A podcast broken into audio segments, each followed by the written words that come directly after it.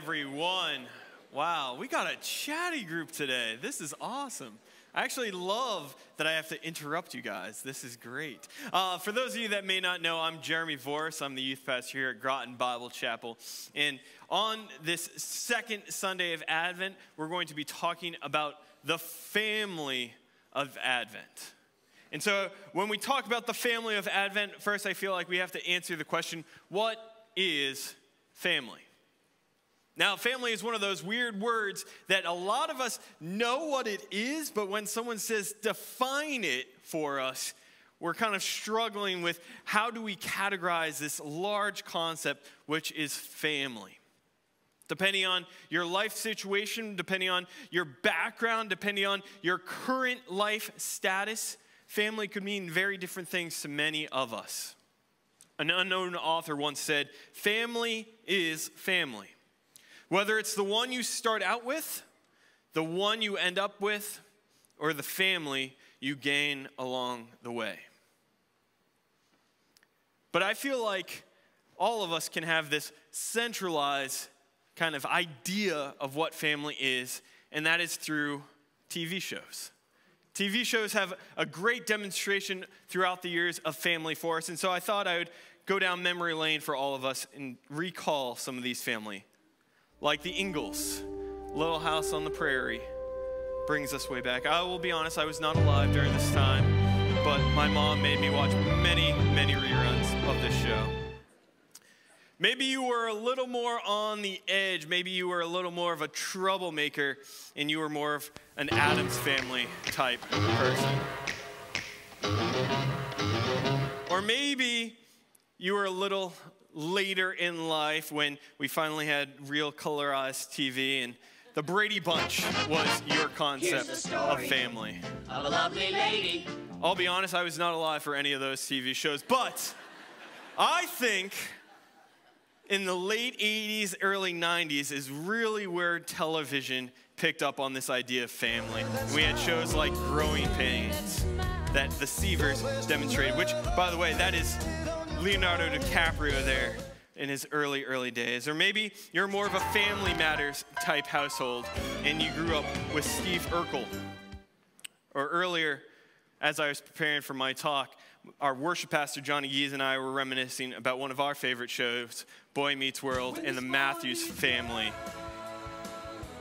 Now, some of you are looking at these TV shows and you're thinking to yourself, what happened to this good, wholesome families? These ideas that were so instrumental in our lives, that we don't have TV shows like this anymore that really have this good demonstration of families. And I'm telling you that you have not found the beauty of Bluey yet.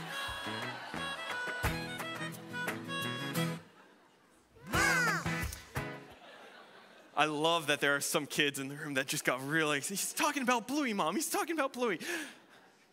So, what is family? And what does family mean to us? Like I said, for each one of us, we will answer that question very differently. But as much as family means something to us, it also meant something very different but similar to people back in Jesus' time. And I think there are three big things that both us today and people back then can really say family was to them. And the first of which is identity. That we find our identity in family. Last week, Gary Campbell, our lead pastor, walked through the genealogy of Christ. That Matthew's gospel starts out with the family of Jesus, going back all through the generations to point Jesus' line to King David, to Abraham, and all of these huge biblical characters. But us today, we still find so much of our identity in our family. This picture here is of four generations of Vorse men. My great grandfather, my grandfather's name was Glenn Vorse. My father's name is Jeffrey Glenn Vorse. My name is Jeremiah Glenn Vorse. And my oldest son's name is Jackson Glenn Vorse. That there is a sense of identity that I find in my family.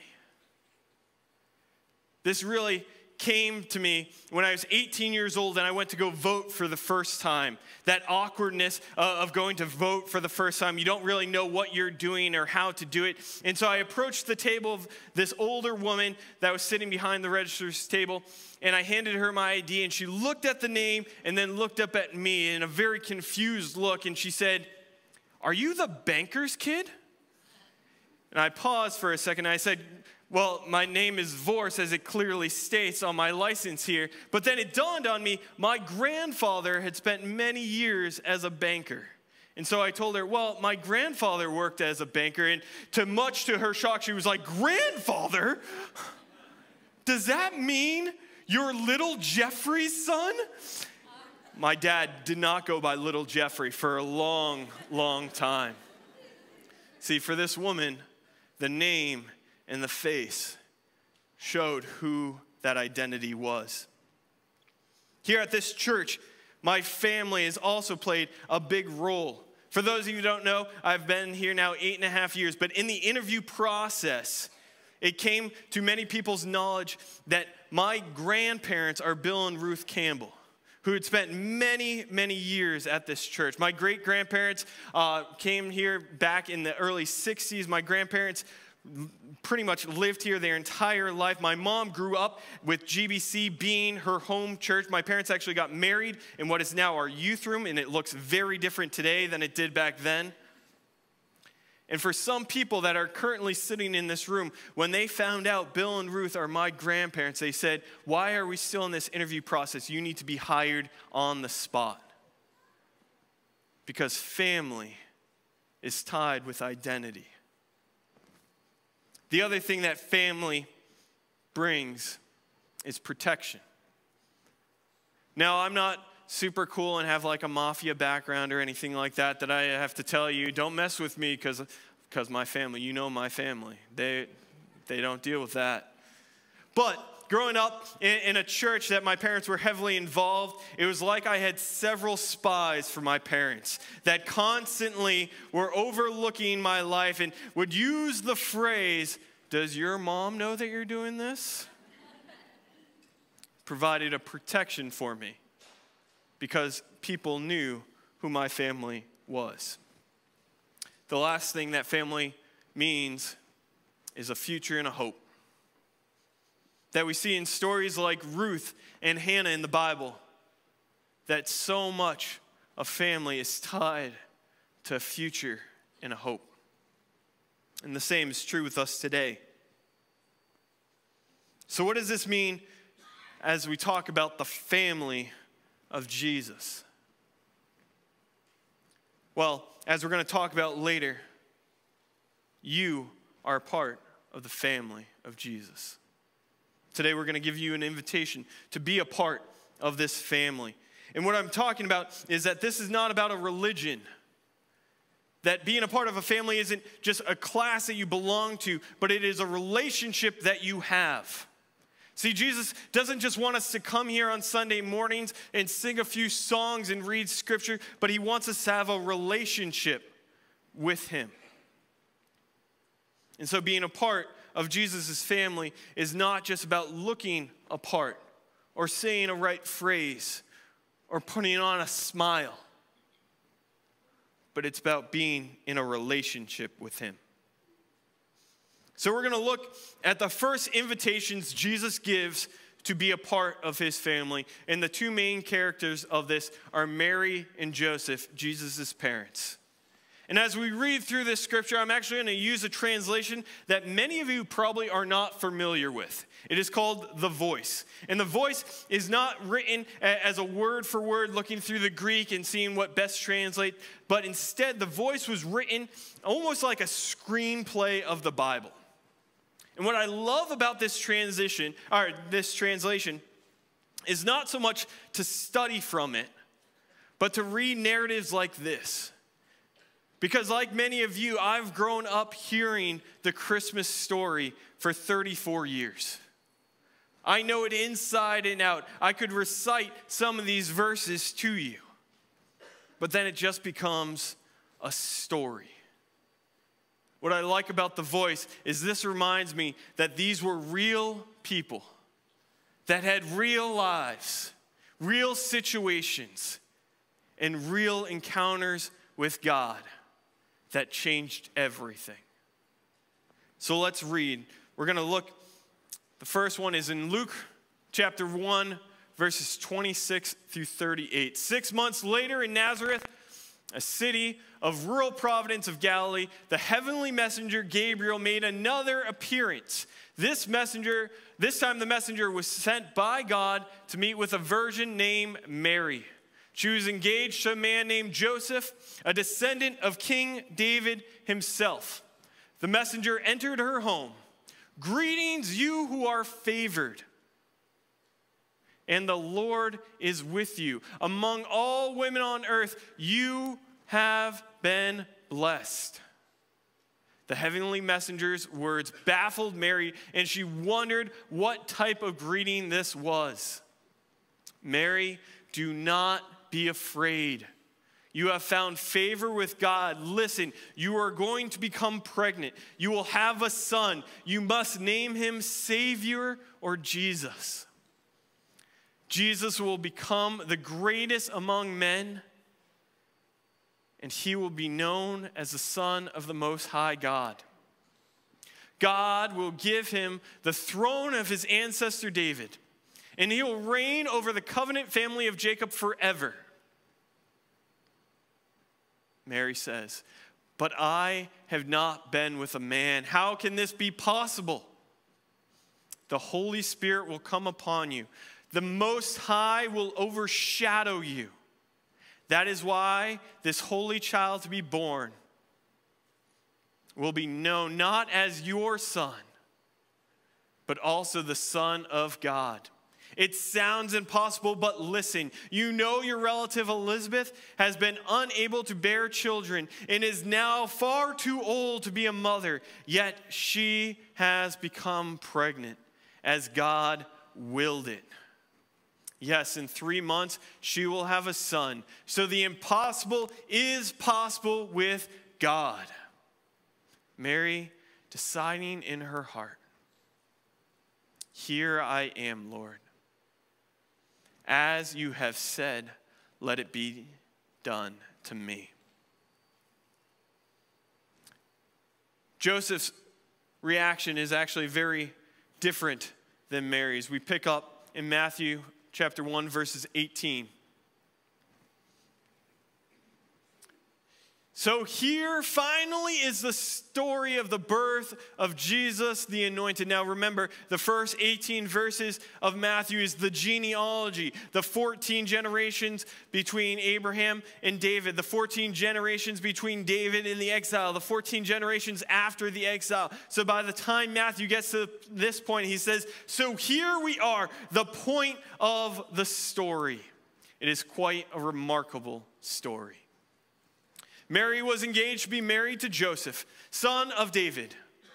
They hadn't married, and yet, sometime well before their wedding date, Mary learned that she was pregnant by the Holy Spirit. Joseph, because he was kind and upstanding and honorable, didn't want to wish and didn't want to, uh, wanted to spare Mary shame. He did not wish to cause her more embarrassment than necessary. This is remarkable because Mary had never had sex. She and Joseph had not even spent very much time alone, but they are pledged to each other. And their wedding feast has been planned. She has never even kissed a man.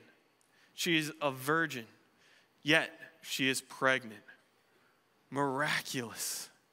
On the other hand, Joseph suspects that Mary has cheated on him and has had sex with another man. He knows he will have to break their engagement, but he decides to do so quietly. Mary understands that this is God in the person of the Holy Spirit who has made her pregnant. Now, Joseph, when Joseph had decided to act on his intentions, a messenger of the Lord came to him in a dream. Joseph, son of David, do not be afraid to wed Mary and bring her into your home and your family as your wife. She did not sneak off and sleep with someone else. Rather, she has conceived the baby she now carries through the miraculous wonder working of the Holy Spirit. She will have a son, and you will name him Jesus, which means the Lord saves, because this Jesus is the person who will save all of his people from sin. Joseph woke up from his dream and did exactly what the messenger told him to do. He married Mary, brought her into his home as his wife, though he did not consummate their marriage until her son was born. And when the son was born, he named him Jesus, Savior.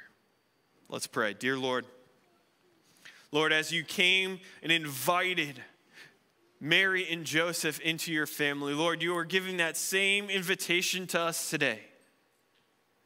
Not based on who we are, not based on what we can do, not based on our situation, but Lord, because of your great love for us. You left your seat in heaven to come down as a baby to live on this earth, and ultimately die in our place for a payment that we could not pay, so that we could have this relationship with you. I pray this in your name. Amen. So I want to look one at a time through these first invitations. The first person I want to look at is Mary. Like I said, this is a story that we've heard many, many of times before, but I want to really clue you in on Mary's reaction to the angel's invitation to be a part of Jesus' family. The angel comes to her and says, You will have a child. It will be Jesus. He will be the Savior of the world. And instead of Mary being like, This is the greatest news ever, her first reaction is, This can't be. I know what it would take for me to do this and I don't have what it takes to be a part of this.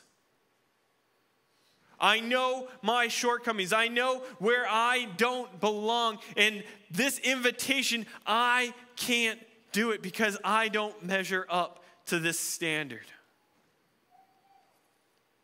I've heard many people say very similar things to me about the invitation to follow Christ.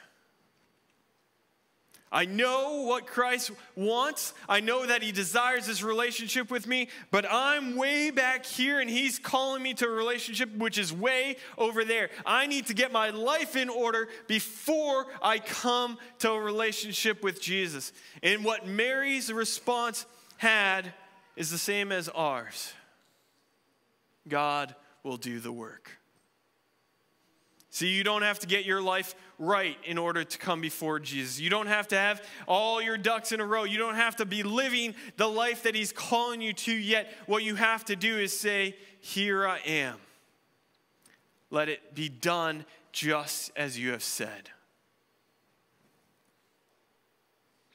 Joseph's response is actually very different, as we said. Sinclair Ferguson, who wrote Dawn of Redeeming Grace, which we're going through as a church, as a devotional leading up to Advent, does an amazing job of talking through the perspective of Joseph. And something I didn't catch on to until just a few months ago was in Mary's invitation, the angel says, Do not be afraid, for I bring you good news of great joy. Joseph he says, Don't be afraid, not just because an angelic being is talking to him, but don't be afraid to do what God has called you to do. Some of us have a very similar reaction of Joseph of this is not what I expected. I've earned things in my life. I deserve certain things. I, I don't want to be under God's authority. I want to live the way I want to live because I've deserved it, I've earned it. And the, the thought of giving that up to be in a relationship with God, it seems too much for me to handle. God's response to Joseph is the Lord will provide and strengthen. See, it's not about your will, but it's about His. But those aren't the only invitations that Jesus gave to be a part of his family. The other people that Jesus invited into his family are his followers.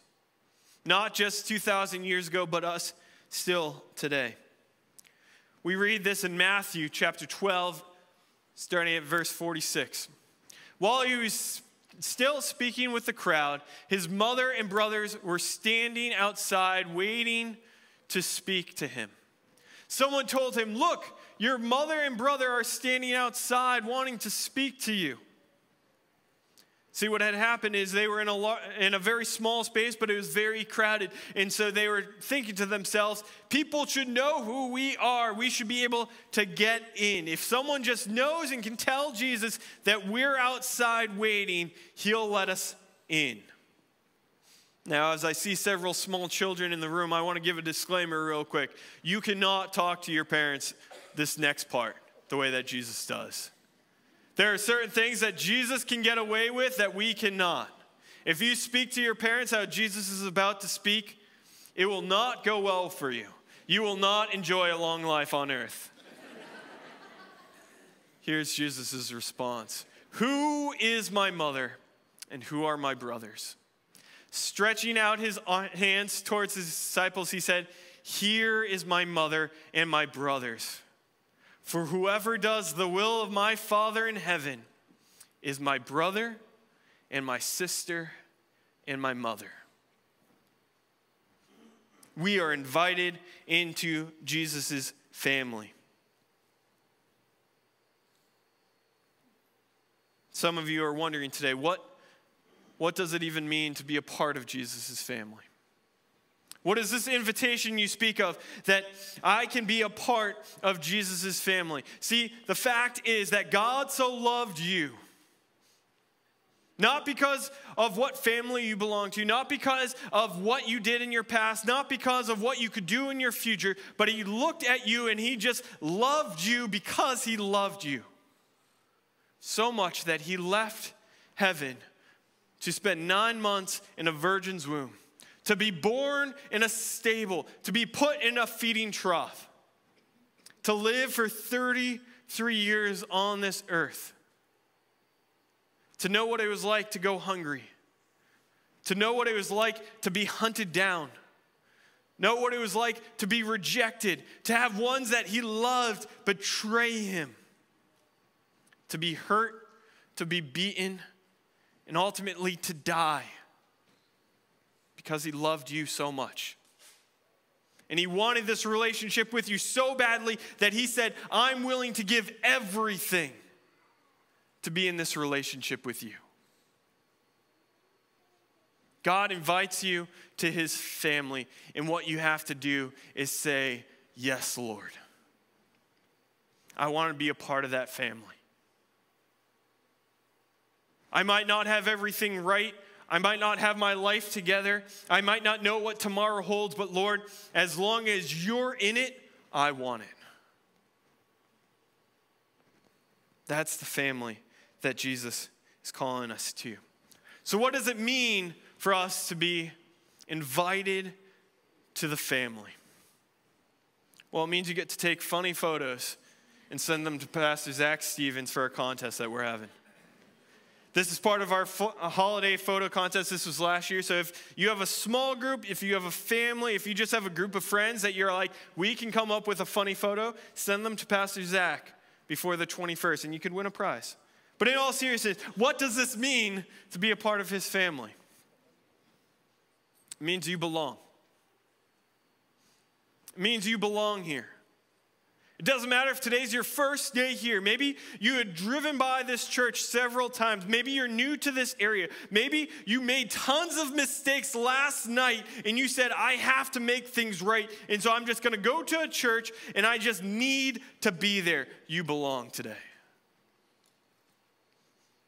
Or maybe you're like one of our older members, Bob Campbell, who's been coming to this church since before the 60s. He's actually the one who found this property that we're standing on for the church to purchase. He's currently watching in his house just a few houses down. Bob Campbell belongs here to this family. And everyone in between, you belong in this family. But as much as what this means to be a part of our, his family, it also changes something.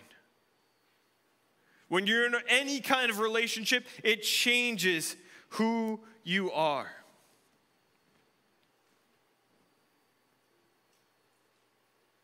In the Bible, in the New Testament especially, it talks about this word hospitality. The word hospitality in Greek is philoxenia, which means love of strangers. It means that we are called to love people that maybe we don't know currently. John Mark Comer says hospitality is expressing the welcome of God the Father to all those through the tangible acts of love, namely giving food, shelter, and relationship. An author, Rosaria Butterfield, who we're going to talk about in a little bit, says in one of her books hospitality turns strangers into neighbors, and neighbors into family. Ephesians chapter 2, verses 18 and 19 says, for though through him we both have access in one spirit to the Father, so then you are no longer strangers or foreigners, but you are fellow citizens with the saints and members of God's family. Again, whether today is your first time here, you've been here your entire life, we are inviting you to be a part of the family. As much as this changes things, it also comes at a cost. What does it cost to be a part of the family of God? As we said earlier, means being willing to be a part of this family. That you are no longer just your own. As it says in 1 Corinthians chapter 6, 19 and 20. Do you not know that your body is a temple of the Holy Spirit who is in you, whom you have from God? You are not your own, for you were bought at a price. So glorify God with your body. What Paul is reminding us here is that, like I said earlier, Jesus Christ loved you so much that he saw the debt you owed by sinning, the, the decisions that you have made that were against God that created this separation between you and him, and he couldn't stand it. So he said, I will intervene, I will step in, I will come down in your place and pay the punishment that you could never pay so that we could be in this relationship together. So glorify God with your body. Imagine if you were, we were to take body out of that sentence and change it with glorify God with your time. Glorify God with your attention. Glorify God with your relationships. Glorify God with your home. As I said earlier, Rosaria Butterfield wrote a book, and in it, she has this phrase radically ordinary hospitality. I love that phrase, radically ordinary hospitality. Because in our culture today, hospitality is kind of a radical thing. Many people don't think of opening their doors to strangers for fear. But as we look throughout Scripture, this is something that God is actually calling us to. Rosaria writes in her book radically ordinary hospitality categorizes those who don't fuss over different worldviews represented at the dinner table, but truly hospitable, aren't embarrassed to keep friendships with people who are different. Those who live out radically ordinary hospitality, see their homes not as their own, but as a gift of God to use in the furtherance of his kingdom. They open doors, they seek out the underprivileged. They know that the gospel comes with a house key. That's the title of her book. The gospel comes with a house key. If we are called to be a part of the family of God, each of us get a key to the house. So today, I have a key. This is not my house key, but it's just a blank key. And I'm actually going to give each one of you a key. Under the front of your seat, there's a little shelf that we used to put the Bibles on and hymn books. There is a key under every other seat right now. And this key, you can get it right now. Uh, this key is to remind you that the gospel comes with a house key. That if you are a part of our church family, if you are a part of the family of God, it comes with a key. You're welcome. Now, why am I giving you a key? Some of you are looking at it and like, oh, I could make another copy of our house, or oh, I have to go out later. No, I want you to keep this key blank as a reminder for you especially in this Advent season? Are you viewing what God has gifted you as His or yours? Are you viewing your house as a way to further His kingdom, or is it something you're entitled to? Imagine if after this service, instead of just going home throughout our busy lives, you stopped and said to a stranger, What are you doing for lunch? Some of you are looking at me and you're like, Jeremy, you know my house. It is chaos. We have too many kids and not enough space. Having people over, it's just a lot of work. What I'm not inviting you to is host people. Because when you host people to your house, you clean up. You grab out the nice silverware, you make sure all the plates are actually matching each other. What I'm inviting you to is inviting people to your family. My dad has a house rule. When you come to his house, you're a guest one time. After that, you're family. And family doesn't knock. When you're family, you just come right in. You embrace the chaos, you join the mess. Some of you are looking at me though, and you're thinking to yourself, Jeremy, this is actually the only house key I have. Maybe you rent, maybe you're living with mom and dad, or you're in a housing situation that you're like, I can't host. The fact is, we have people in our church that are truly homeless, that this is the only key in their possessions. This key is a reminder for you you have a church family who's opening their doors to you. So if you can't host, you got to be a little more brave and just go up to someone and say, So, what time is dinner and what can I bring? Because that's what family does. We do life together.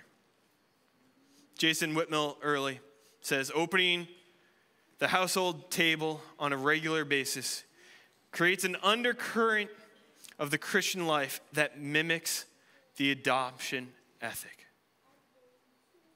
Imagine if we weren't just a place that we came on Sunday mornings to sing together, but we are a church family who showed each other that we love and care for each other the way that God loves and cares for us. If you want to be a part of the family today, Maybe you came here and you don't feel like you're a part of the family yet. I would invite you to come talk to myself, talk to one of the other pastors. Because God has given you that invitation today to be a part of His family. Let's pray. Dear Lord, Lord, I thank you that you give us this invitation. I thank you that you are God who loved me too much to bear the idea of eternity away. That you loved each person in this room, whether today is their first day here or it's Bob Campbell watching online. That we can be a part of something so much bigger than ourselves. Lord, I pray for the people that you have blessed that will open up their houses to others so more might know the love that you have for them. Lord, I pray for those that are in seasons of pain and struggle, especially during this Christmas season. Whether they've gone through loss or they're away from their family or they're in a hardship that they are reminded today that they are a part of a family so much bigger who loves and cares for them. So, Lord, help us to be your family. Praise in your name. Amen.